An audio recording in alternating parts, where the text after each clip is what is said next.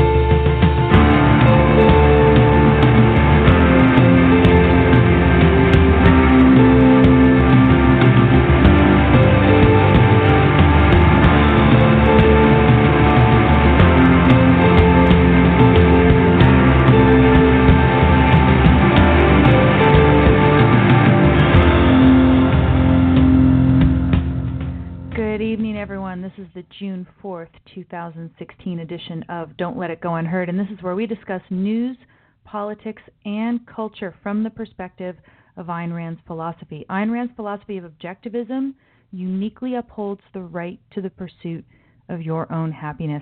I'm your host, Amy Peikoff, and if you've been checking out the program notes over at the blog at don'tletitgo.com, or if you've seen the posts on social media and that's how you got here, you see that the title of tonight's show is Either Or. And just like I did last week, I'll give you a little foray into how I came to this title. There's a couple news stories that got me to this place, and one of them was from the Los Angeles Times. I was over at the LA Times a bit this week because of the tragic shooting. Um, actually, I'm not going to call it tragic. I'm going to call it an atrocity over there. Well, I don't know if you heard that. My my Apple Watch just told me I achieved the goal of standing uh, 12 out of 12 hours. That's awesome. Um, and the night is still young, right? So, um, yeah, I was over at LA Times a lot because of the shooting, the horrible, atrocious shooting, uh, murder suicide. It turned out to be at UCLA. And while I was there, I saw this story where they analyze who gives money to Bernie Sanders. And the salient point was that about one quarter of donors, you know, kind of per capita to Bernie Sanders, one quarter of the donors to Bernie Sanders do not have jobs. They don't work. They have no jobs. They live off of your and my tax dollars. And of course, they're supporting Bernie Sanders, who plans to take more and more of our money and give more and more of it to people like those supporters, right? Um, Arjun in the chat room is asking, are there going to be Atlas Shrugged spoilers? Um, he says, considering the title, I'm slightly afraid as I'm only on chapter two of Either Or. Um, Arjun, I am planning on confining Atlas Shrugged spoilers to the end of the show. Okay, so the spoilers I'm going to try to confine to be towards the end of the show. Um, so yeah, so I think I think you're going to end up being okay with it, and I will keep that in mind, and I'm going to try to give you guys a, a warning at the end. So yeah, either or, it is from part two of Atlas Shrugged. That's of course where the title came from, but it, it came to my mind because of these news stories. Okay, so that, so here's the first, right? You've got these people who are using our own tax dollars in order to get Bernie Sanders elected so that Bernie can take more of our money and give it to those same people.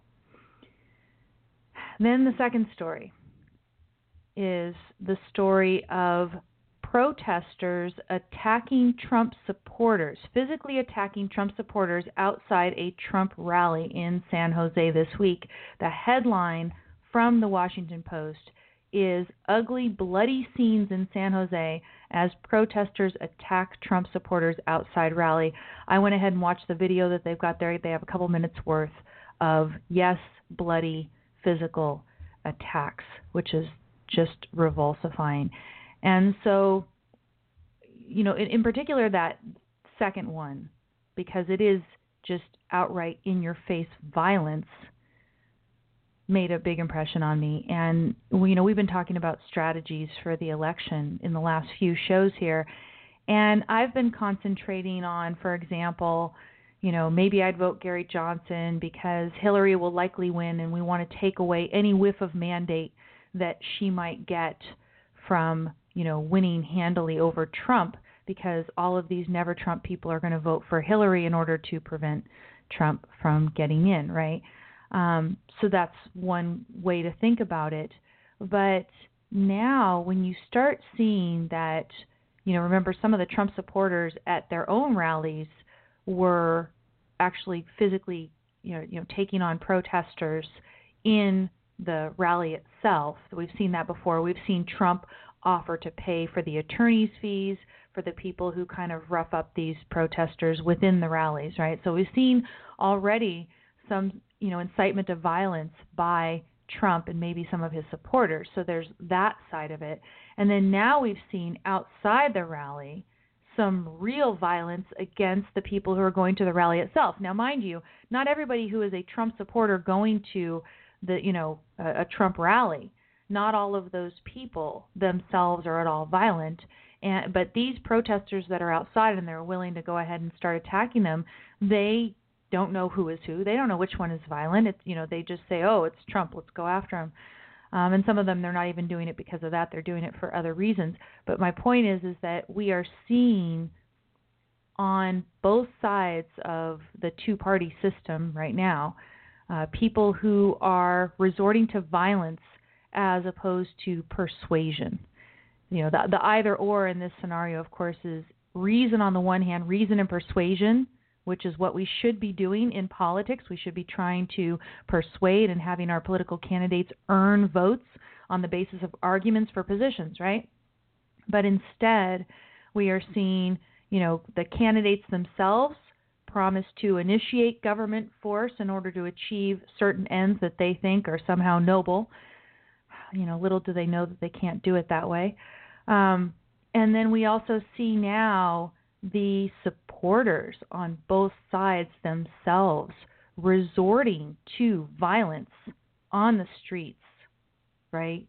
Um, so it's not just the politicians, you know, themselves initiating force on behalf of government in the name of the so-called public good. We're seeing the people who are electing them or you know thinking that they're going to vote for them on the streets using violence directly against each other. It is getting really, really nasty. So now, what am I thinking in terms of election strategy? I'm thinking, well, I don't want to empower, encourage, reinforce either of these groups, right? Either the anti Trump or the pro Trump, these people who themselves are getting incited to violence. They're resorting to physical force as opposed to argument. I don't want these people to be empowered by their, you know, would-be dictator, whether it's Hillary or Trump, getting elected. I mean, you know, again, it's it's not just the politicians that are, you know, promising to use force against citizens in the name of a so-called noble end, the public good, which is, you know, never works. On the streets themselves, the people themselves are, are resorting to violence. This is really bad. So uh, Science in the chat room is saying it's time to abandon the ship of the two parties. And this is exactly what I'm thinking. I'm thinking this would be another reason to vote for Gary Johnson. Can you imagine any Gary Johnson supporter resorting to violence as opposed to argument. I'm not saying that Gary Johnson supporters would necessarily have good arguments, right? I think I have the best arguments, or people who are you know fairly well versed in, in objectivism or, or other uh, individual rights-based arguments. That we have the best arguments, and I don't know that Gary Johnson is very solid, or that his supporters are necessarily very, very you know very solid. But I just don't see them being violent people, and we are actually seeing significant numbers of supporters of the main party candidates, whether Democrat or Republican, actually resorting to violence. Uh, Arjun says, "Here's hoping the Republicans and Democrats will kill each other off in the streets." No, no, no, no, no, no, no. This is not at all what I think. I mean, my first reaction when I saw this story was how incredibly sad it is, and how incredibly sad it is that I have to, with my vote, think about whether I am reinforcing violent thugs, not just in political office, because we've been used to violent thugs in political office. I mean, you know, violent. When I say violent, of course, it's not overt violence yet, right? Um, people talk about there's a body count behind Hillary Clinton or whatever. We can have our conspiracy theories and stuff, but overtly being violent, no, no, no. They're hiding behind the public good as they're initiating, and you know, force. They're pointing the government gun at all of us. Um, it is some noble end. But now we're seeing out and out violence, and I have to think of with my vote not only giving a mandate to a government thug, but giving a mandate to thugs on the street who pose any of us danger anytime, any day. So, I think that's really kind of a, a, you know a sorry state of things when we when we have to worry about that.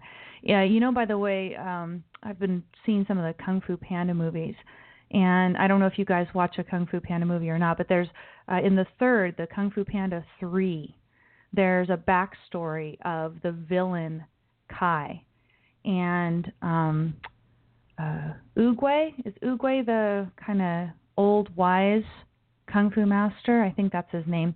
Anyway, so he's telling the story. It's told in his voice of of the history of this guy Kai, and at one point they're talking about you know he wants the chi, he wants the chi of everybody or something, and um, you know chi is something I guess in kung fu mythology, you might call it, or ideology.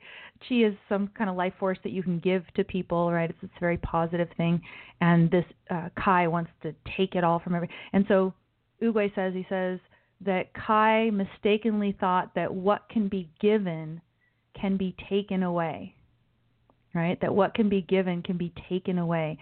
And this is what these various thugs who are you know them in politics themselves or their supporters they think.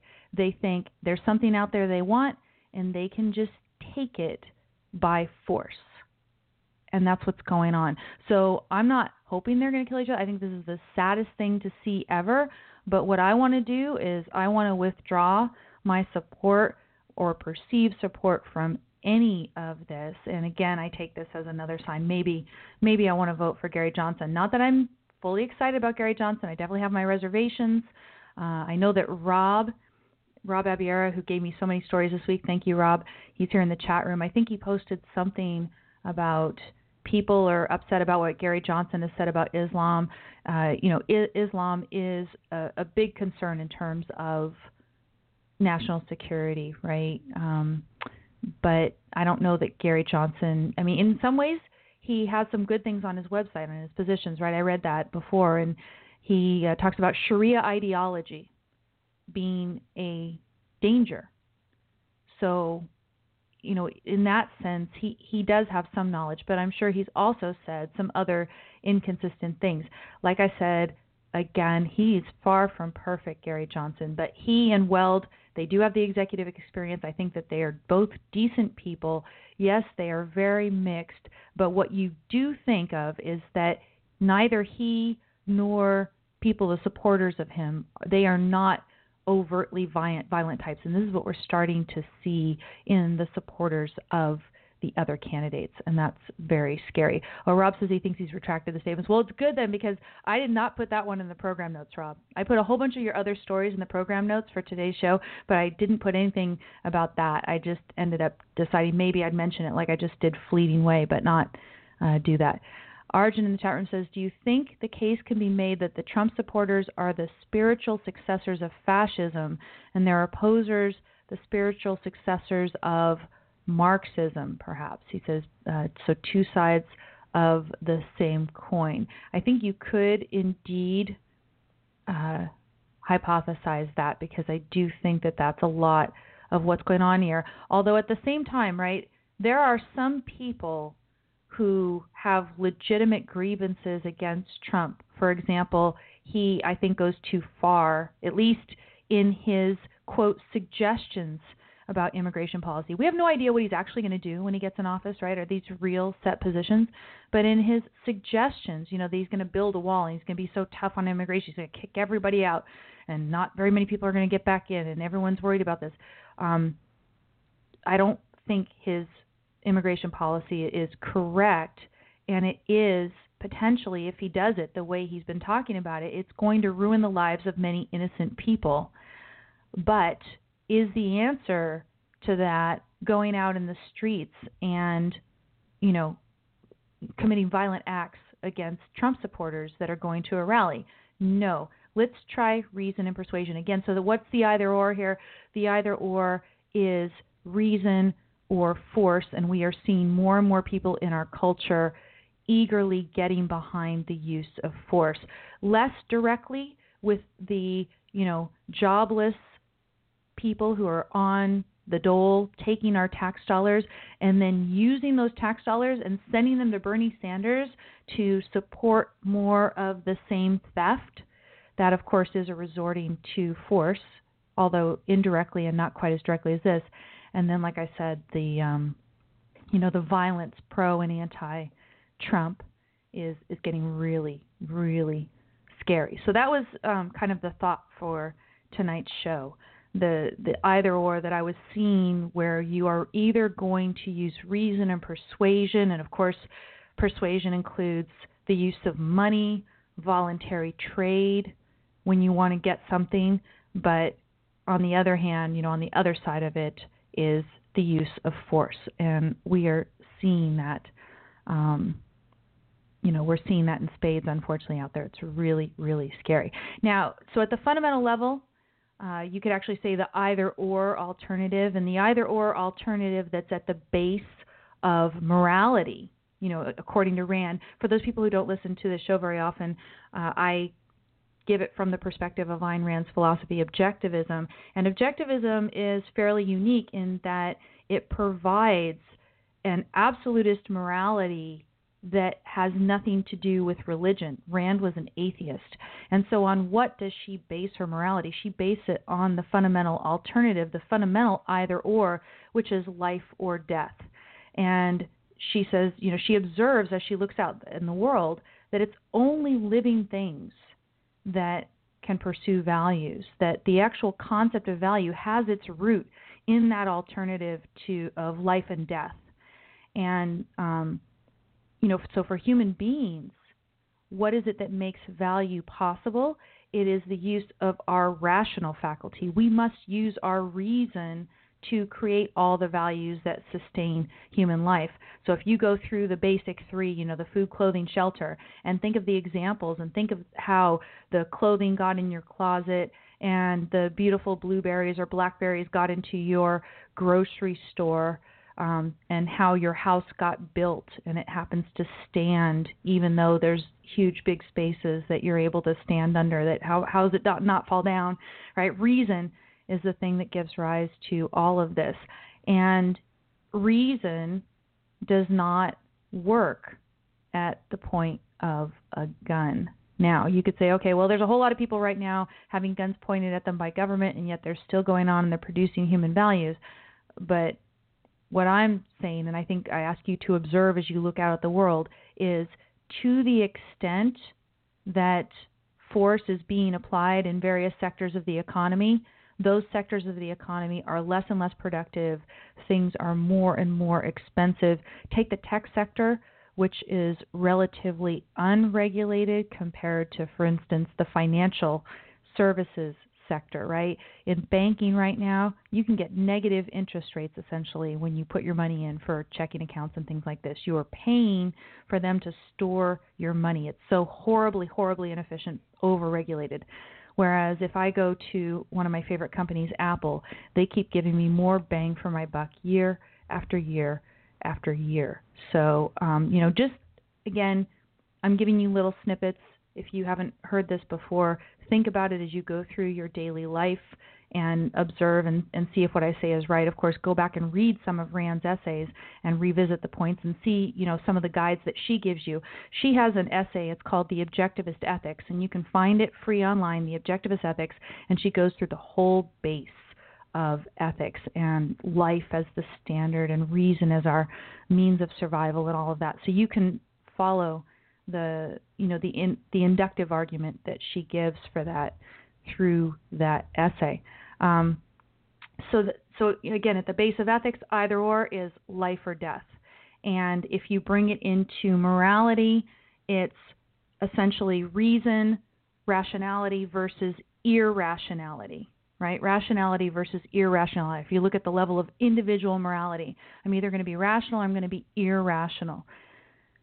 Then, if you go to the level of human interaction and politics, right, as we come into society, that's when you start looking at reason versus force. And force, of course, would include fraud, all of the types of fraud that people could commit as well. But reason versus force. And that's where we are at the level of politics. If you want to look at it at the level of a government and the function of government, you could say it's limited government, where government is limited to the function of protecting individual rights, versus government that does initiate force against its citizens in order to achieve what they always say are various noble ends. You know, just a little bit of force. We'll just use a little bit of force here, but it's all going to be wonderful because we're going to do all these wonderful, noble, altruistic things, right? Um, but again, you know, what's the dichotomy? It's a limited government where the government's function is to protect individual rights, where you have police, courts, military, or on the other hand, where you have either you know a mixed economy like we do today, or slide further and further towards socialism, where government is not limited by any principle of individual rights, and in fact is on the principle of stealing. Rob Abiera over here in the chat room at Blog Talk Radio has posted a link to that essay, The Objectivist Ethics, so you can check that out if you want to. You can read it for free and you know again follow the train of Rand's argument. It is unique in the sense that it gives a foundation for an absolute morality based entirely on a secular argument, and it is a, a rigorous morality too. So do do check it out. Um, so so yeah. So if we enter that realm of government, government function, we say okay, limited versus unlimited, limited by a constitution based on individual rights, like we had in essence at our founding you know, were, were the founding fathers perfect? No, they did condone slavery in those founding documents, and that needed to be rooted out. But in essence, right, the root that was needed to get slavery out of our system was there this respect for individual rights, life, liberty, and the pursuit of happiness almost being the most fundamental, right? If you have the right to pursue your own happiness, that is the most individual of rights. Um, so, so let's look, you know, for instance, at Trump. New York Times has an article just published yesterday. Headline is Donald Trump could threaten U.S. rule of law. And this is scholars who are of the conservative or what they call libertarian persuasion. Um, and what are they saying in terms of him threatening the rule of law? He has attacked the press. He has complained about our judicial system, and they say he has made bold claims of presidential power, and that all of these, according to the Times article, collectively sketch out a constitutional worldview that shows contempt for the First Amendment, the separation of powers, and the rule of law. And why are all these important? The First Amendment, of course, is the foundational right the right to freedom of expression. Again, if we're thinking of either or in the terms of reason and persuasion on the one hand versus force on the other, if you do not have the First Amendment, of course you're going to resort to force and thuggery on the streets.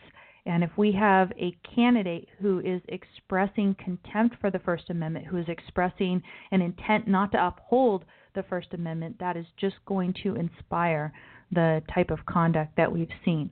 Uh, why is separation of powers important? Separation of powers is a technique, right, that our founding fathers decided was incredibly important in order to have government consistently over time serve the purpose of protecting individual rights. Okay? Um, why is that? You need to have this system of checks and balances. No system no system that they could set up where you've got actual human actors acting with discretion. None of them are going to be immune to either, you know, individuals who are themselves corrupt in some way or overall errors of ideology that would occur over time. They could not have foreseen, for example, the influence that Immanuel Kant and altruism would end up having through pragmatism, etc., on our system. And what you hope with the separation of powers is that if you've got one branch of government taken over by a, you know, either an invader or a thug or somebody who just ends up, for whatever reason, having the wrong ideology, that maybe you're going to be saved, that rights are going to continue to be protected due to the checks in another branch. We have hoped that we were going to get that from our Congress, from the House, from the Senate, that they were actually going to serve as a check on you know Barack Obama's excesses, but the Republicans have not done that much. And the last thing I heard is Paul Ryan has now endorsed Trump in exchange for nothing, nothing that anybody knows of anyway, right? Who knows what it is behind the scenes? Um, but yeah, so separation of powers is something. It, it's not itself a fundamental principle per se, but it is something that the founding fathers and actually Rand, I think, correctly uh, thought also that this was correct. Um, that the founding fathers thought that this was necessary in order to have our government continue to operate on the principle of individual rights. You need the checks and balances, and you need the separation of powers. So, insofar as Trump is trying to break that down and get rid of it, he is an enemy of individual rights. He is instead going on the premise of force and, you know, force based on, I guess, his whim. Who knows? Rule of law, rule of law itself is also necessary in order to uphold the individ- the principle of individual rights, right? Again, it is that principle of individual rights that is central to all of these. Um, you know, the, the the rule of law lets you know that you are your conduct is going to be judged that you are subject to punishment under law etc according to objective rules that are you know published, made accessible to you, that you're aware in advance what sort of conduct is going to have you uh, you know run afoul of the law, etc.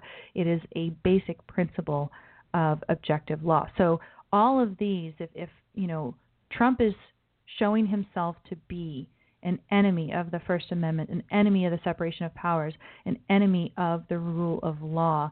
He is showing that he does not operate on freedom of association, freedom of trade, reason, persuasion, living in peace with your fellow man. Instead, he is on the premise of using force in the government and you know squelching the ability of people to use reason and persuasion throughout the country. And what is what you know what alternatives do you have if reason and persuasion are out? It's just using force yourself. And he seems very happy to have that happen. And why is it? I guess because he's got the Secret Service guys protecting him. But he's going to leave us, those of us who don't have the Secret Service following us around all day, he's going to leave us at the mercy of those incited thugs, those empowered thugs uh, out on the streets. So it's really, really sad. Yeah, just Jean in the chat room says Paul Ryan has now said that he would vote for Trump. And as I understand from one article that I saw a headline of. I couldn't even click on the headline because I was so disgusted. It said he traded his support of Trump for nothing. Arjun says that Trump's rationalizations of his intended tyranny are reminiscent of those of the People's Republic of China. Hmm. Yeah. Um, if you do want to call in and talk about what I've been talking about or any of the stories on the program notes. Again, go to don'tletitgo.com. You can see the program notes that I've got lined up for today's show. The number is 760 888 5817. Again, that's 760 888 5817 if you do want to chime in. Um, but, you know, what is it that he's actually going to do? People are saying, you know, Donald Trump with a pen and a phone. Who knows what he's going to do? Says Ilya Shapiro. Um, he has said he would loosen the libel laws to make it easier to sue news organizations. Now, you know, I've I've in the past, right? I think it was just last week actually, right? I was talking about Peter Thiel and insofar as as, as he's using current laws concerning privacy, libel, slander, if they're using those to sue the news organizations, I do not think that's a threat to free speech. But if you quote loosen libel laws or you quote loosen privacy laws to make it easier than it is now to sue or news organizations, I'm pretty sure that if you diverge from what we've already got, then you would be threatening freedom of speech, right? What I, my premise last time was that if you have valid laws about libel and slander and privacy, that it's not a threat to free speech to sue news organizations under those laws. Um, he's encouraged rough treatment of demonstrators, they point out here in this article as well, um, proposing to bar all Muslims from entry into the country. They say it tests the Constitution's guarantee of religious freedom, etc. Uh, you know, I think that Ted Cruz had a much more principled stand on Muslim immigration, that he would ban some Muslim immigration from some countries where you saw a connection uh, directly between the religion and the willingness to use force against you know either Westerners in general or opponents of the religion in particular, etc. Um, you know where you where you saw that not just that they weren't just religious, but they were translating that religion into violence. Anywhere you see that, yes, you need to ban the immigration. But if you're going to do it in general, that's a whole different step. And then they say, in, in what is considered a tipping point for some you know, lawyers, conservatives, and libertarian types, Trump has attacked Judge Gonzalo P. Curiel of the Federal District Court in San Diego, who is overseeing two class actions against Trump University. It says Mr. Trump accused the judge of bias, falsely said he was Mexican, and seemed to issue a threat. Here's a quote from Trump. He says, They ought to look into Judge Curiel because what Judge Curiel is doing is a total disgrace, Mr. Trump said. He says, okay, but we will come back in November. Wouldn't that be wild if I am president and come back and do a civil case? End quote. David Post, who's a retired law professor who now writes for the Volokh Conspiracy, a conservative leaning blog, says the New York Times, they said that those comments had crossed a line. And here's a quote from Post quote, this is how authoritarianism starts with a president who does not respect the judiciary, Mr. Post said. Uh, continuing with Post quote, he says, "You can criticize the judicial system, you can criticize individual cases, you can criticize individual judges, but the president has to be clear that the law is the law and that he enforces the law. That is his constitutional obligation." End quote. And he says if this and if he is signaling that that's not his position, he says that's a very serious constitutional problem, and it is. Um, here's a quote also from Randy Barnett about Trump and his ideas about the Constitution. Uh, Barnett says, quote, You would like a president with some idea about constitutional limits on presidential powers, on congressional powers, on federal powers. And he says, And I doubt he has any awareness of such limits. Again, either government is limited, and in particular limited by the principle of individual rights, or it is not. And if it's not limited by that principle of individual rights, then it's on the premise of initiating force against citizens or condoning citizens who initiate force against each other and sitting back and doing nothing, which is perhaps even scarier. I've got a call that I'm going to go ahead and take here. Hi, who's this? Bosch. Hi, Bosch. How are you doing? Very good. How are you? Doing okay. Just a, a few things uh, in terms of uh, this election. When uh, Ted Cruz left, when you know my interest for this election really left. Yeah, uh, I know, don't we're blame stuck you. with these I mean, I mean, it's true if you really think about it. I mean, it was exciting that you had a, a decent human being in the race who understood the country, understood our freedoms, understood that we had to roll back government, and understood the problem that is Washington. And we don't have that anymore. Now we have these. Um, I don't know. I don't know what to call it. the worst. Of the worst. And then you have Gary Johnson there, who actually said the old down, if you call it, he agrees with 73 percent of what Bernie Bernie Panders stands for. Did you hear about that? No, I did not. Yeah, he literally said that. He literally said he, he agrees with seventy percent, seventy-three percent of what Bernie Sanders, uh, Bernie Panders. You you you, you call him Bernie Panders. Did you just start yeah. doing that? Okay, that's pretty clever. I made clever. A cartoon about it. I made a cartoon about it a while ago. Excellent. But anyway, uh, uh, and then you know this this idea with Trump, right? He says bar Muslims, right? And then he said in one interview, well, except for his rich Muslim Muslim buddies, you know. And hmm. then he hmm. says also about yeah yeah he he literally said that he goes I have rich Muslim friends and yeah you know I'll let them in and he said that literally in uh, MSNBC or CNBC whatever one of those interviews. It's cronyism at its worst. No, but it's ridiculous. And then he says also um, you know uh, the whole idea that everyone who comes to me they say he's more anti-Islam than anyone. He says literally I love the Muslims. That's how he refers to them. I love the Muslims, and as you know, and as everyone else knows, but some who don't know, you know, he's so opposed to Muhammad cartoons that basically he uh, accused those of us in Garland of provoking the attack on us and said that we were lucky to be alive. And I just, I have not paid attention to this election since really Ted Cruz has left. I almost just see some certain websites. I used to go to, you know, a number of websites, right, the rightscoop.com was really promoting uh, Cruz. I cannot go to Drudge Report ever again. I just, I, I forgot about it. Uh, it was so pro-Trump, it was embarrassing and right. also a few of the other websites, Breitbart. Um, anyway, just the point is that this, this is what we're stuck with, and it's just to me, it's shocking. I mean, I just. What do you what do you what do you think about what do you think though about my my argument? So I'm thinking on this level of reason versus force, and that we are seeing such a yep.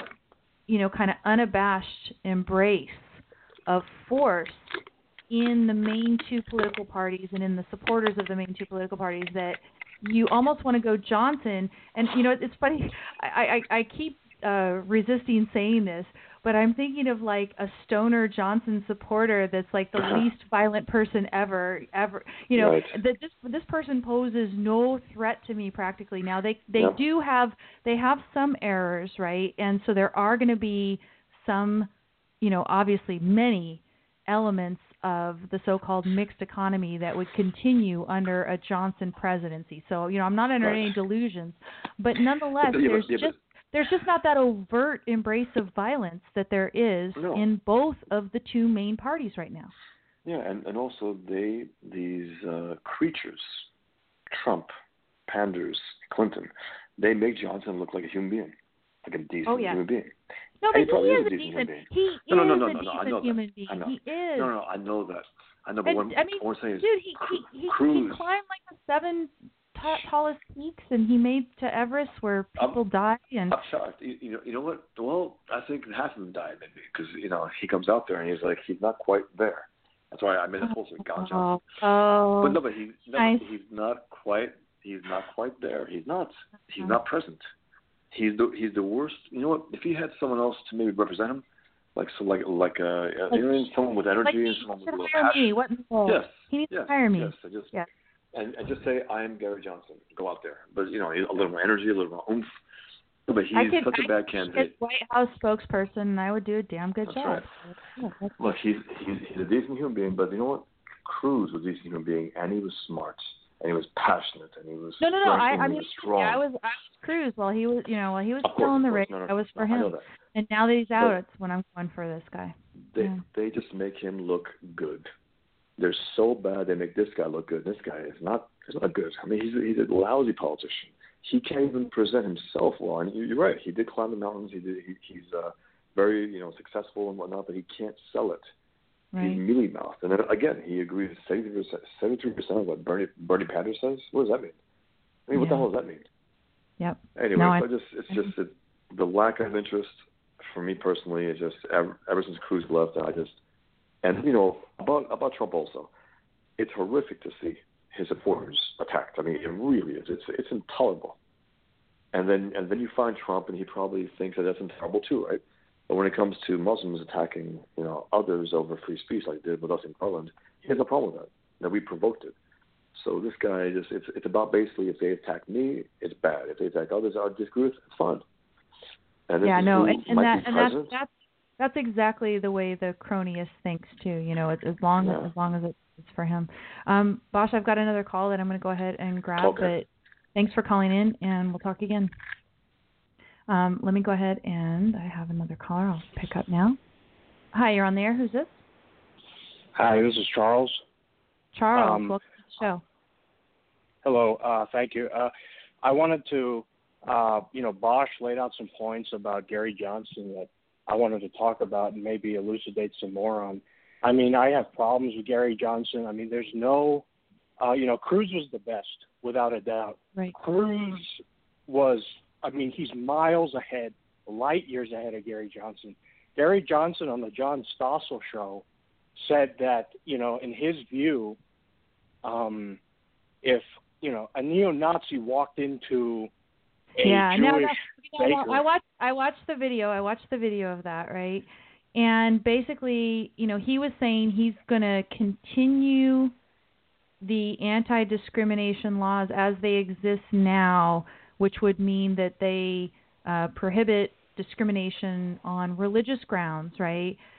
And then when he was asked, he says, "Well, does that mean that the you know Jewish baker would have to bake the Nazi cake or whatever?" He says, "Well, yeah, I guess that's what it means." So it's not like he's like, "Yeah, I want to have that," but he he is not principled, right?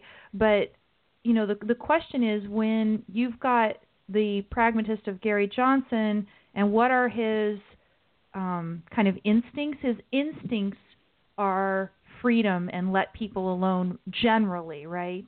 And eh, but if you look at, you know, for instance, I guess Trump, you could say in some ways is a pragmatist, but his instincts are all cronyist and using government power to achieve essentially his whims. And then you've got in you know the uh, either Hillary Clinton or Bernie Sanders camp, you're going to have government force used to achieve altruistic, overtly collectivist. And so it's, you know, when when you talk about okay, there is lack of principle. Yes, there is still going to be initiation of force by government against people under a Johnson Weld administration, but it is going to be, I would say, light years better than what you would see under either Trump or Clinton, which both of which are pretty scary right now.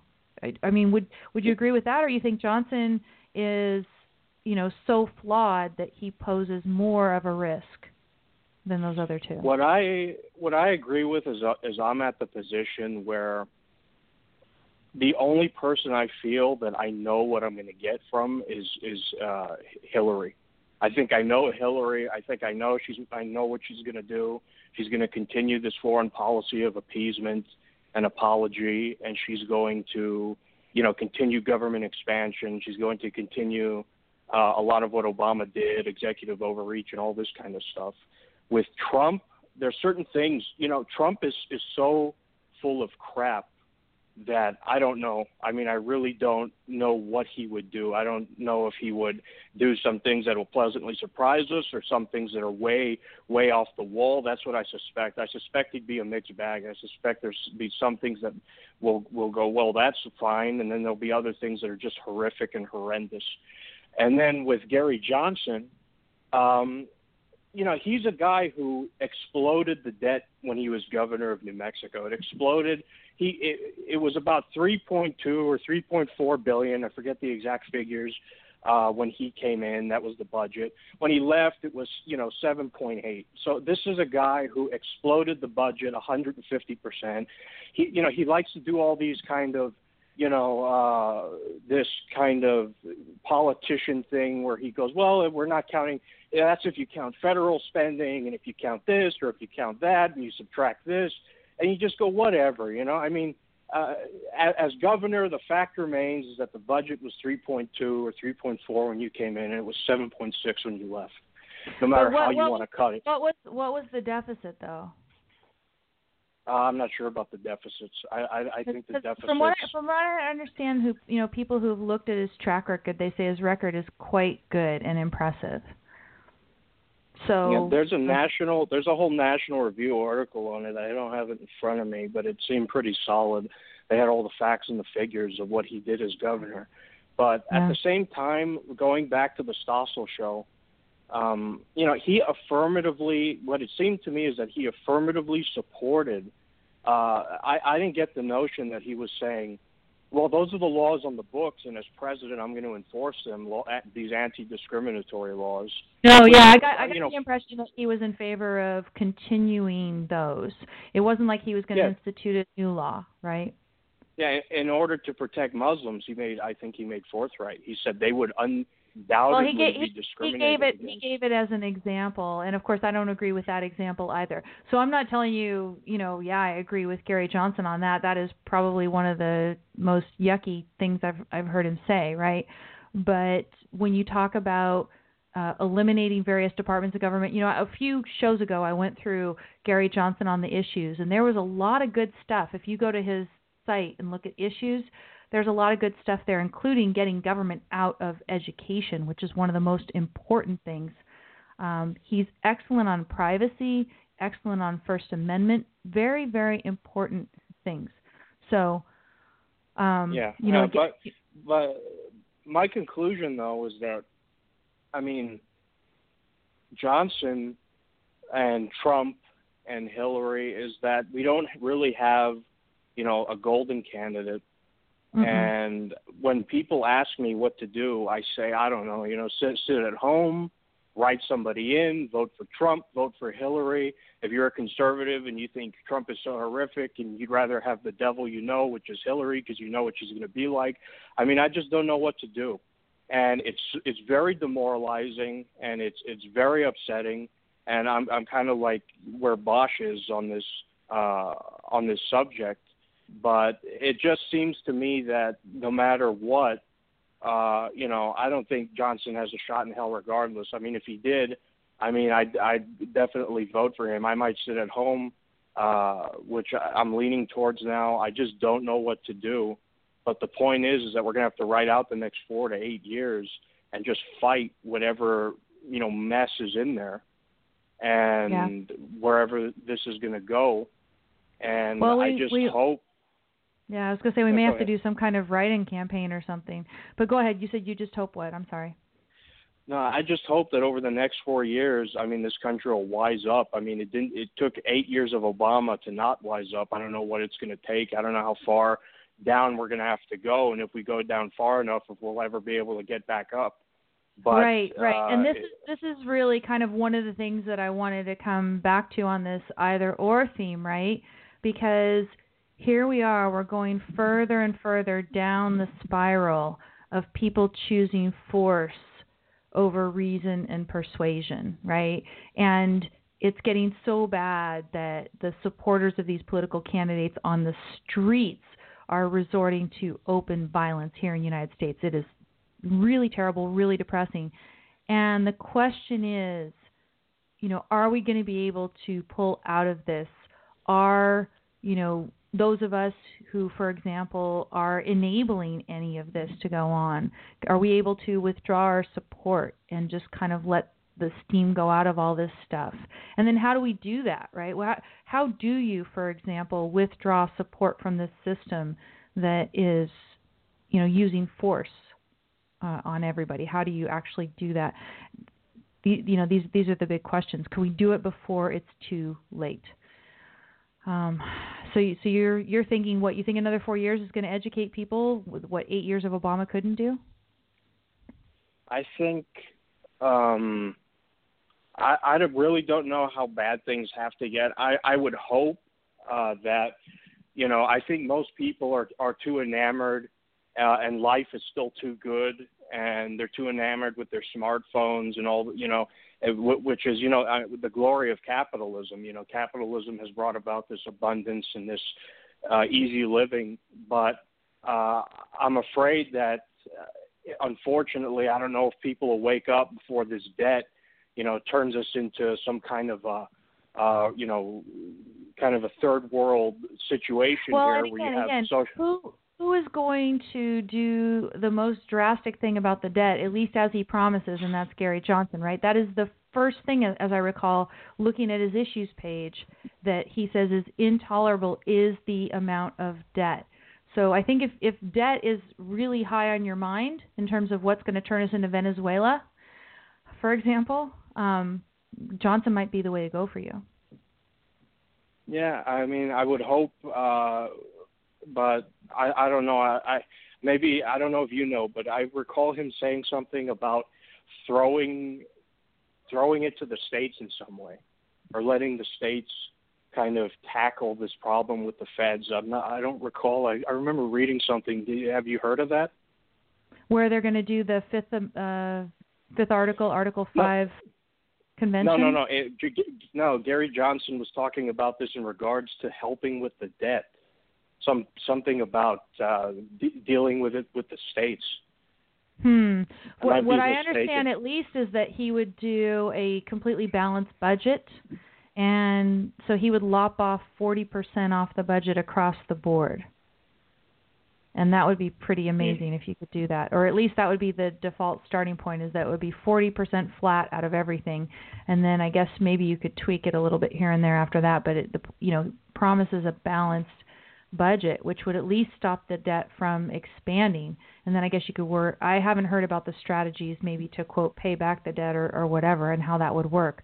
But what I do know, and I've talked about this before, you know, some people talk about having rich people write extra checks to the government, and I would never, if I had the all the money in the world, I would never write an extra cent to our government right now because there is absolutely no plan to curb the spending and curb the rate of increase of, of the debt. It would be like enabling a drug addict right now, right? If you were to give any sort of donation to quote pay down the debt of the government in unless and until you know that they've gone through recovery that they're on a plan to sustain themselves sober in the long term then there'd be absolutely no extra money it wouldn't be moral to do it you see what i mean yeah and yeah. i think I think that yeah, I mean on that score, Johnson would be the best. But the other issue is that uh, I don't know what can be done with these Republicans. I think these Republicans are are just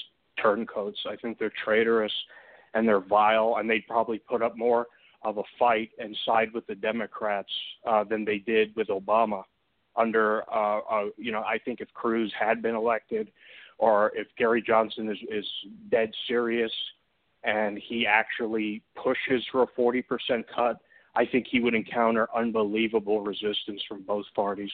And I don't know if he would be. Uh, but you know who would be, be an awesome, uh, an awesome ally of of his in the Senate with regard to that would be Cruz, and you know Lee yeah. and and other good ones. So you know, we we don't know. There are many months left to go, and Johnson's already got a significant amount of attention behind him. And as people see, you would hope at least that if they're seeing the violence behind these other two candidates, that they would maybe choose the the relative peace-loving Johnson. At least that's my thought. Um, Charles, anything else before I let you go? And I'm going to turn back to my program notes here. Uh, no, that's all. Thank you for elucidating me and taking my call. Well, no, thank you for calling in and elucidating me here on a Saturday night where sometimes I can use a little bit of elucidation. Um, Take the Power Back is, as far as I know, a new listener hanging out here in the chat room. Welcome. Uh, could we actually keep a debt ceiling for once? Yeah, wouldn't that be amazing if we could actually do that? That would be wonderful. Um, in fact, one of the things that I've got here in the program notes, thanks to Rob Abier, I've got so much thanks to him this week, is there's a Do Your Job Act that Congressman Jim Bridenstine, I guess he's from Oklahoma, that he has co sponsored. And one of the things that they're talking about is not funding government through all of these continuing resolutions and these horrible things that fail to even maintain a debt ceiling. You could do that under a Johnson presidency, at least if he keeps to his campaign promises. Um, I'm going to skip on the program notes. There's a couple other Trump stories. There's this funny one about um, one of Trump's female construction engineers talks about her experience working for th- for him and one of the funny things is you know he says that he's the you're fired guy right he fires people it, apparently within Trump's organization it's sort of well known that Trump delegates the job of firing people to other people. So that if you are somebody who is reporting directly to Trump and where Trump would have to fire you, you might have your job for life and never get fired. It's kind of funny. Talk about a rejection of the either or. You know, you either are contributing to an organization eh, or you're not, right? And if he can't even fire, that is a rejection of the either or also on a fundamental level. There's another one about North Korea is praising Trump and urging U.S. voters to reject the quote dull Hillary, which is pretty funny that you got a uh, communist praising Trump. Another rejection of the use of reason and persuasion, or the use of the rule of law. Uh, as I was talking about earlier, there was this horrific story at the UCLA campus this week. I'm an alum of UCLA. And so when you were watching on the news, there was the math sciences building that was part of the picture for quite a while where they were clearing out that building and everything. Math sciences was connected to engineering by some sort of you know bridge or whatever i forget those huge huge vast complicatedly structured buildings uh, the math sciences and the engineering one that it was connected to but um you know, I was a math major there at UCLA, so all this was very familiar to me, very scary. The idea of somebody coming onto a campus and shooting a former professor, supposedly because he was accusing that former professor of stealing some computer code that he had written. Talk about rejection of the rule of law, the rejection of the use of reason and persuasion, and the embracing of force.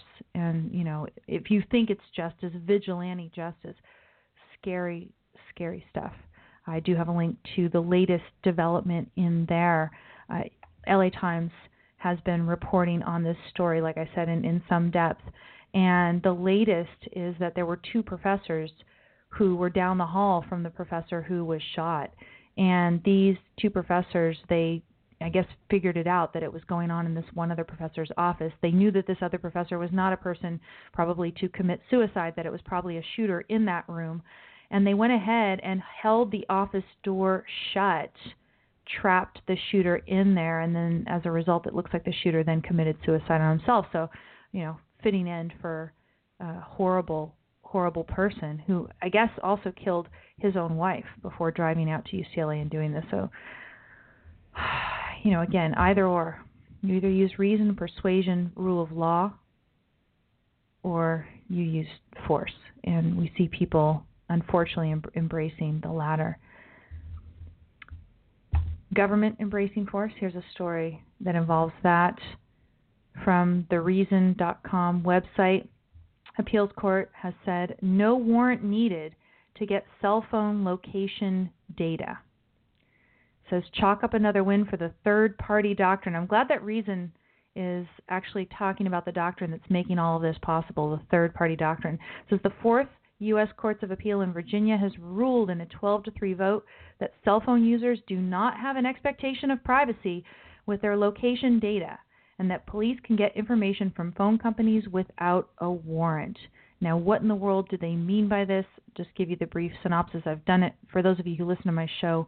I've done this many times and talked about this, but the theory is that because you love using your Apple phone so much that you in order to get the convenience of, you know, the Google Maps or any of the other location-based services, because you are sharing your location data with these third parties, Google Maps, Apple, whoever who's giving you these little services on your phone, then therefore you give up all Fourth Amendment protection in that information. You've shared it, and then they say, well, you do not have a reasonable expectation of privacy in that, and therefore it's not covered by the Fourth Amendment. And I say this is ridiculous, this is garbage, um, that today we share information with these so called third parties for limited purposes, right? It is for the purpose of receiving that service from the service provider. It does not mean that I therefore am relinquishing all expectation of any privacy with respect to this data. Even if I expect that the third party is going to share it with other businesses, it doesn't mean that I should be giving up my expectation of privacy vis a vis the government that you know, suddenly the warrant requirement of the Fourth Amendment can be thrown out the window and I have no privacy whatsoever, and we're in 1984. But that's exactly what the Fourth Circuit here is saying.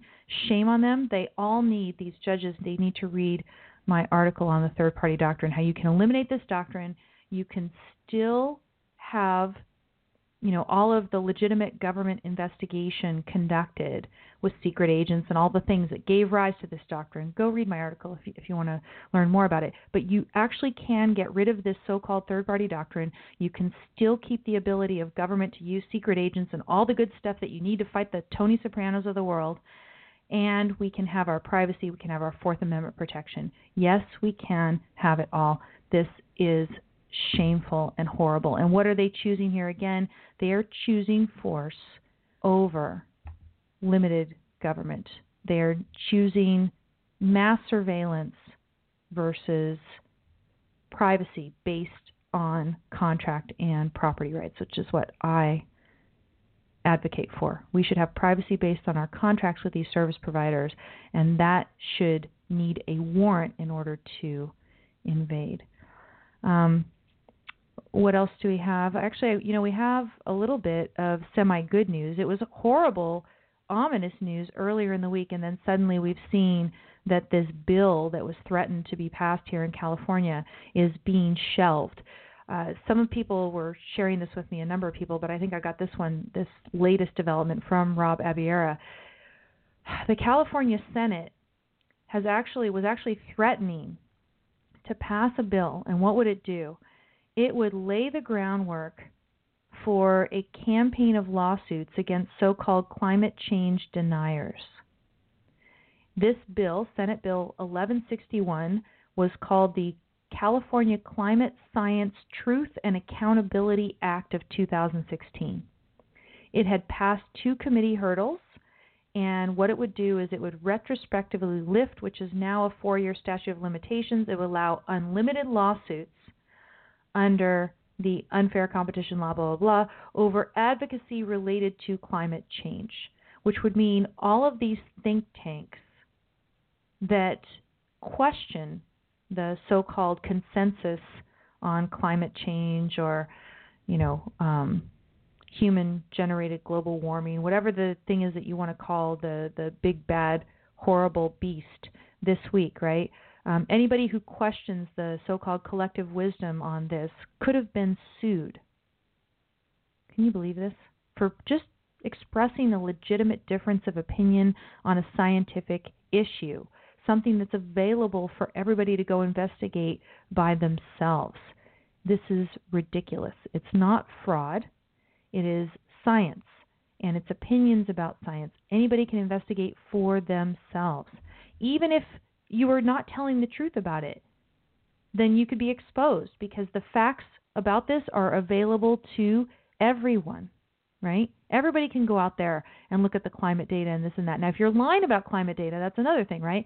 But if you have a certain interpretation of the climate data and you have a uh, you know a theory about climate change and whether humans and carbon dioxide are causing horrible things or it's going to be catastrophic damage in the future, it's just going to be a little bit of change.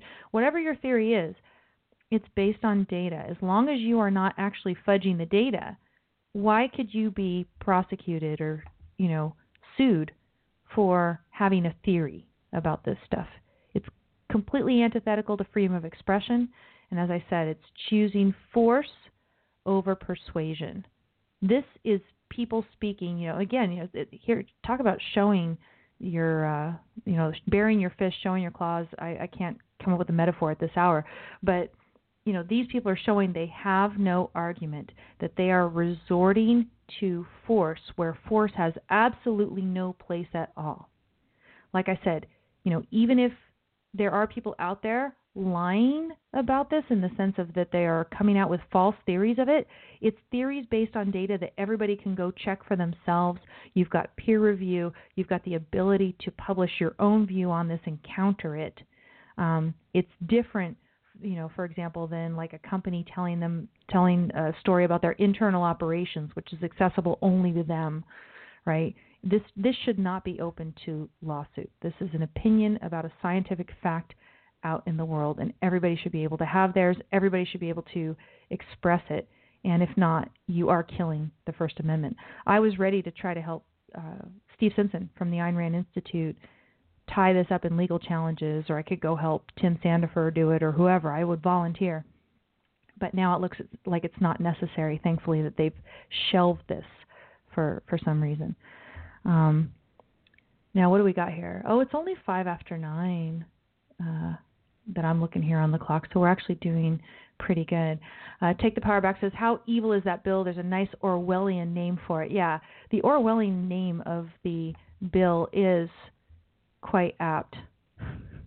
Climate Science Truth and Accountability Act. I'd like to know how you expect to get to truth unless you allow all of the various arguments to be made and to be played out. But no, it's not truth. It is the you know dictated view by the government. Um, Arjun in the chat room says they're sticking up the people who disagree with them to get consensus out of them. Yeah. Uh, John says, I have a concern that this tactic of bringing force to bear on individuals might spread to things other than just the climate change argument. Yes, of course it would. Can you imagine the same thing could happen with respect to gun safety statistics or, you know, how gun ownership actually saves uh, lives, you know, in cases like home invasions and all those types of things. Uh, yeah, Michael in the chat room agrees with John. It is. It's just a trial balloon. They want to see how far they can go with this. Climate change is something that they can even get Gary Johnson on board to some extent. You know, again, the best of the current candidates who's there. Portland School District says selfishness. The Portland School District has banned any questioning of man made climate change. By the way, I remember I was teaching an education law class one time, and in California law, there's actually um, you know there's certain values that are supposed to be upheld and one of them is the necessary you know the necessity of conserving the environment. That that is actually part of the code in the state of California that tells so-called public schools, government schools, how they should operate and what should be in the curriculum. That they, you should not question the necessity to conserve the environment, which is pretty revulsifying. Rob Abiera sent me another story, and this is opinion pages from New York Times. Headline Islamism, Islamism, I can't even say that word, it's so bleh, with that last uh, ism added to it. Islamism is dead, long live Muslim Democrats, is the headline.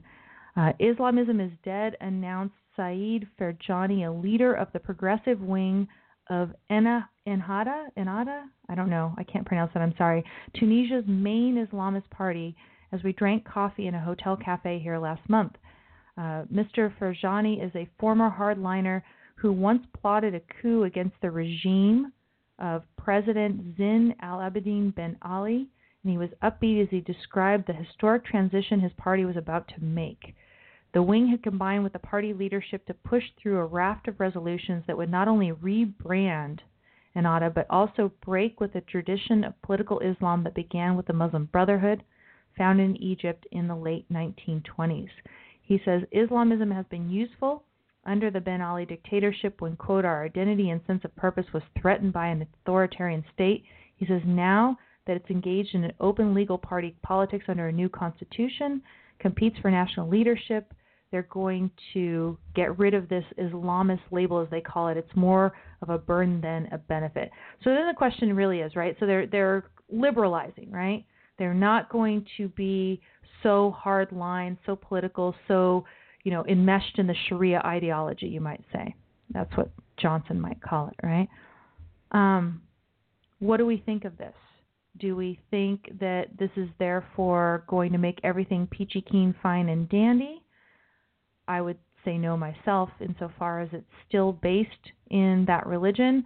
What are you going to do? You're just going to end up leaving things open for the more consistent party to win.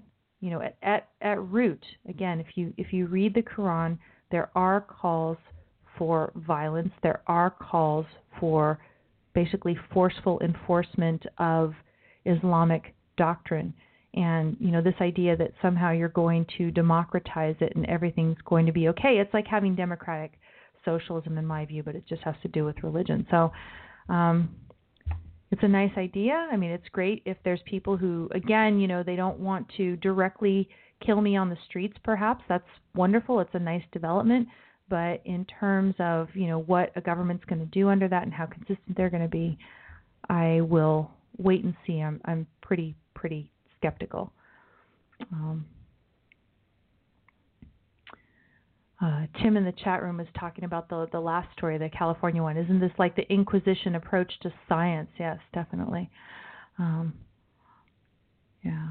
Oh, people are, are doing a uh, a larger font battle here in the in the chat room over at Blog Talk Radio. Yeah, I guess at at uh, this late hour, you gotta you want to use the the bigger font. It's easier to read that way. But oh yeah, they're still talking about environmentalism. So Islamism is is a is a little uh, off topic for the people here in the chat room. We, we shall see. You know what I want to do is um, I'm going to talk about a couple of good stories, and then I'm going to go into the little section that I had on the Atlas Shrugged spoilers kind of in the in the either or towards the end applied to some of the main facts in Atlas Shrugged. But let me talk about a couple of the good stories first before we do that. One of them is about Apple, one of my favorite companies. And again, thanks to Rob Abiera for this. Security news of the week Apple hires a crypto guru for future battles with the feds says you are how you drive we learned this week when researchers showed your car's computer can identify you based on patterns in your driving techniques wow this is new right says it doesn't take much data to do so. Information collect, uh, collected from a car's brake pedal alone. Let the researchers distinguish the correct driver nine times out of ten. Patterns of a different sort also played a role in, ma- in the map researchers have created to track where government hackers around the world are spying on journalists, activists, lawyers, and NGOs. And says, speaking of surveillance, whistleblower Edward Snowden also popped up in a Vice episode this week to show you how to make your phone, quote, go black so it's harder to surveil. So I think we're all going to go check that out. Again, links to all these shows excuse me, links to all these stories, go to don'tletitgo.com. You can get the program notes. And they say um, the new thing is that Apple is hiring a crypto guru. Uh, it says as Apple's battle over the FBI over the San Bernardino shooter's iPhone played out earlier this year, they vowed to find more ways to secure the devices. So eventually, even Apple itself would not be able to access customer data or help anyone else do it and they say they're hiring some of the security world top crypto talent.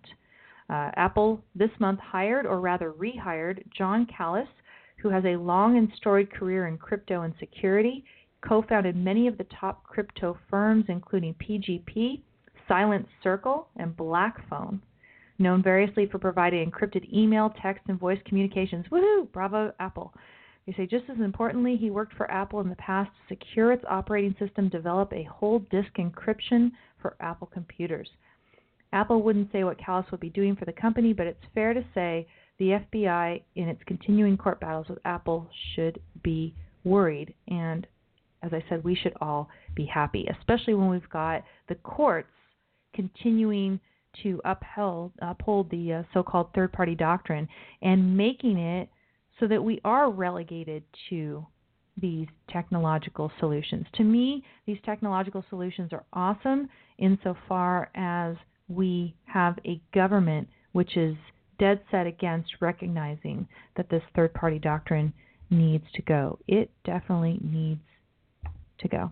And like I said, the other good news story was the so called Do Your Job Act. Um, it says members of Congress this is from uh, Jim Bridenstine of the uh, who, who actually represents Oklahoma in Congress. He says members of Congress represent their constituents most directly when they work through the process of appropriating funds for government programs. He says I have long objected to quote continuing resolutions and quote omnibus spending bills that sidestep this important representational process. So, the Do Your Job Act is co-sponsored by Bridenstine, also um, congressmen from Ohio and Kentucky, et cetera. It, re- it requires Congress to engage in the appropriation process. It says if either the House or the Senate fails to vote on all 12 regular annual appropriations bills by the end of the fiscal year, members of that chamber will not get paid. They won't get paid. If they don't vote properly on appropriations bills, they don't get paid. I love it. I think that's awesome. I don't know what the prospects are for this bill. Um, I would like to see if it actually is going to have some success. So keep us updated on that, Rob, okay? Um, now, John in the chat room, in reaction to that little bit that I just read about being able to be identified by your driving patterns, he says, When I rent a car, should I expect privacy or expect that I'm being tracked by my braking pattern? You know, when I was looking at that, John, I was thinking okay, you can identify nine out of ten times who the driver is, but it's out of how many, right? So perhaps I have a pattern of braking and I'm thinking I actually, you know, I use signals in a way that's different from other people. I was told once that I use my turning signal pretty frequently that I'm some sort of a compulsive turn signal person. Uh, I think there are worse things, right? I, I, there's nothing to me that's kind of more infuriating than somebody who doesn't use their turn signal or uses it only at the very last second, so you have no idea where in the world they are going. Um, so, in any event, yeah, I, I know I probably distinctively brake. I distinctively use a turn signal. Maybe there's certain ways that I use the steering wheel or whatever. But I would think braking and turn signal usage are, are probably more distinctive among people. But yeah, I mean, is it going to narrow it down to just me out of hundreds of thousands of people, or is it going to narrow it down to just me in a group of 25, for example? So I don't know how much you could be tracked. But what I do know is that a particular rental car could itself have a GPS tracking device in it, and actually they often do. Um, this is uh, one example that I had in a paper that I wrote once. Rental car companies often have some sort of either speed tracking device or GPS or something so that they can track how how uh, if you speed while you're driving the car that you rented. And if you go above a certain speed while you're driving the car, it says in the fine print in your little rental agreement that they're going to charge you a penalty of some kind. And I think that's in part because you're putting their property at risk, right? You're renting their car. If you drive it above a certain speed, you are unnecessarily courting danger, maybe also risking uh, speeding tickets and things like this. So they want to, and maybe also damaging the car in certain cases too. I mean, sometimes they give you these wimpy cars that if you drive them a certain speed you're actually putting too much wear and tear on the engine or who knows what it is but they they want to know. And and I would say they have a right to know right? You can choose to go to the rental car company that doesn't track your speed and doesn't have a GPS location device in it or anything like that. Um, you know again I can choose to go to Apple who hires people like this guy Callas, who's going to give me a lot more privacy in my device than if I go to another company. Um, you know, let the free market decide this stuff.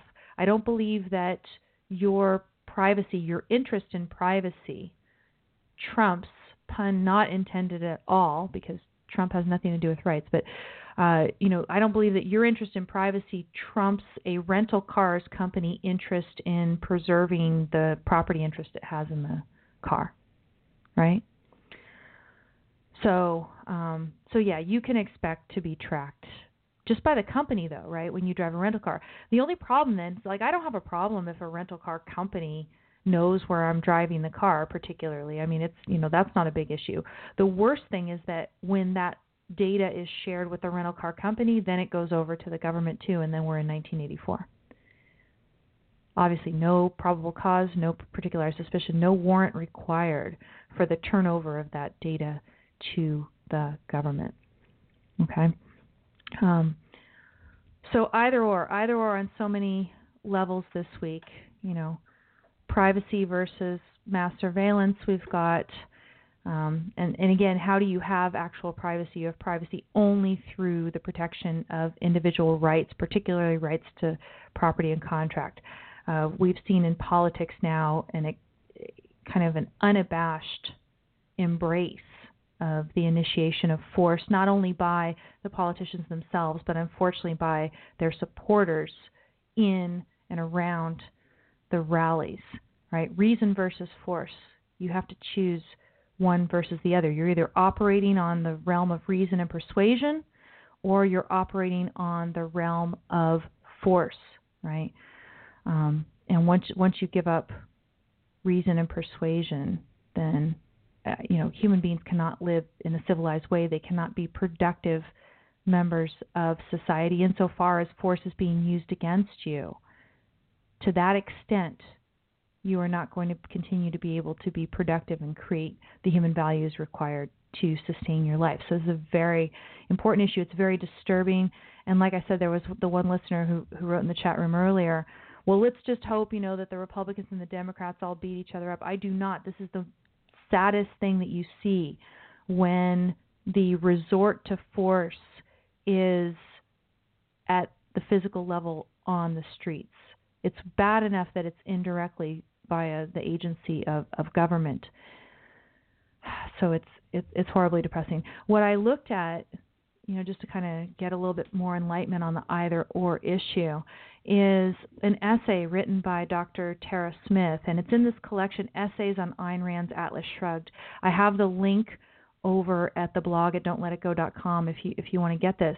But she has an article in there, and I believe she also had a lecture, a conference that was based pretty much on this, but it's called No Tributes to Caesar, Good or Evil in Atlas Shrugged. And in it, and you know, this is where we're going to start getting the spoilers. So if you do want to to tune out, then probably this is going to be your time. And I'll say I'll, I'll see you next week, probably at this same time again at eight o'clock on the Saturday, because I'm having another schedule issue with a, a lot of summer school stuff going on. So um, in, in any event, you know, returning to this, she starts out with the issue of ethics and the either or, the life death alternative at the base of ethics. And she talks about within Atlas Shrugged what is the primary issue that is motivating the heroes versus the villains in Atlas Shrugged? What is the either or? And in fact, and again, I'm to, I'm giving spoilers here, so if you have not read Atlas Shrugged, you're going to want to tune out at this point, okay? Uh, def- definitely hang up now and don't and don't listen anymore. But the the the premise that's motivating the heroes versus the villains is either the choice to live or essentially choosing death, right? And in the essay, what Smith explains is how, for instance, some of the kind of puzzling examples, people, you know, people kind of question certain things that go on in the novel and, and whether they're really advisable, consistent, moral, uh, you know, in, in, terms of in terms of Rand's view. And she says, well, they, they can be understand understood more completely if you understand this alternative, right? And you can also understand why the strike makes sense if you understand that, you know, for example, the people out there really are destroyers that the people out there really are looters. For example, the use of the word looters. I don't know that looters has any more apt application than as applied to the Bernie Sanders supporters. Those of them, the quarter, again, LA Times says one quarter of Bernie Sanders donors don't have jobs. They are using the money stolen from us via our tax dollars to send to Bernie Sanders to pay for more theft. That's about as looter as it comes, right? Um, but for example, she says also if you understand this choice of life versus death, and if you understand that insofar as you are one of the people refusing to shrug, and the two people in the novel who have to learn that shrugging is the moral thing to do, the two people are, of course, Dagny and Hank Rearden. Those two need to learn. And, you know, Galt called Dagny his enemy, right? He said that Dagny was herself in part responsible for the dangerous condition of the world for him when he ended up being in danger. It was in fact because of Dagny. Even if she had well meaning intentions, she was nonetheless enabling the destroyers and the looters, those people who would do Galt harm. And that ends up being, um, you know, as those of us who've, who've read the novel know, it ends up being dramatized in a very, very stark way as uh, time went on. I'm just going to quote one paragraph from the essay, and I do recommend that you read it because then you know. And she goes on to talk about how you can apply the understanding of the life or death alternative of, of morality in our daily life. But as dramatized in the novel, she says once you understand why the strike, for example, makes sense, right? Because if you refuse to strike, yeah, again, spoiler alerts here. De- definitely tune out. If you refuse to strike, then you are enabling the destroyers, you are enabling the looters, you are empowering evil if you refuse to strike. So Tara Smith writes, she says, once you understand why the strike makes sense, it is easier to dissolve any nagging misgivings about some of the other actions of the heroes. Uh, Hank's peremptory divorce of Lillian against her will, for instance, with no alimony and no property settlement, reflects his final recognition that after her treatment of him over their years together, he owes her nothing. Any obligation he incurred from marrying her has long since been discharged. She had offered no genuine value to him, and she offers none now. Indeed, she actively seeks to destroy him. Therefore, he has no reason to continue to support her in any way. Or consider Galt's refusal of Francisco's request to have Dagny spend her last week in the valley at his place. Acquiescing would have betrayed how Galt feels about Dagny. The truth is, he wants her. To have made such a sacrifice for Francisco would have faked the value that she is to him. Sacrifices fake the value that different things are for a person, and they fake the nature of value itself. Any sacrifice of a man's values hurts him, Tara Smith emphasizes. And if those of you have heard her lectures, Dr. Tara Smith's lectures, you know that she has got such a positive, benevolent grasp of the, you know, happiness engendering value of Ayn Rand's ethics. I definitely highly recommend that you get to this essay. Now, um, I'm, I'm just kind of skipping ahead to towards the end in terms of applying this to your own life. She says, Notice that as long as the destructive nature of evil is murky to a person, he may understandably be lax about avoiding it. If morality is a game, then goodness is a game, and the propriety of individual choices seem of no real consequence. A person must clearly grasp the stakes of moral principles in order to see the price of deviating from them. By making these stakes and the fundamental incompatibility of good and evil plain, Rand demonstrates that to compromise on a valid moral principle is to damage oneself. Such an action's premise is, in effect, quote, I'm not really committed to my happiness, or, quote, I want to live sort of, kind of, but not fully, end quote. Because all of a man's choices do carry consequences for his existence, however, the man who seeks to live cannot afford to drift between life advancing and life diminishing actions. Rather, he must identify each specific option that he contemplates as essentially a death action or a life action, vigilantly restricting himself to the latter. Right?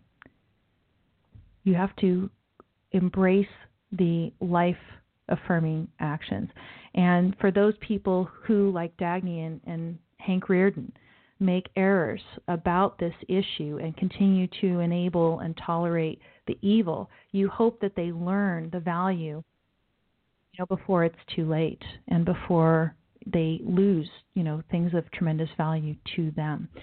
I've run out of time this week, everyone. I thank you for joining me for this episode. If you want to continue the discussion, support the show, go over to the blog. It's don'tletitgo.com. You can check out all the program notes. Those of you who do support the show, I thank you very much. The Buttered Coffee Fund thanks you very much. And I will see you next week, same time. That's 11 p.m. Eastern Time next Saturday. Okay? Take care, everyone.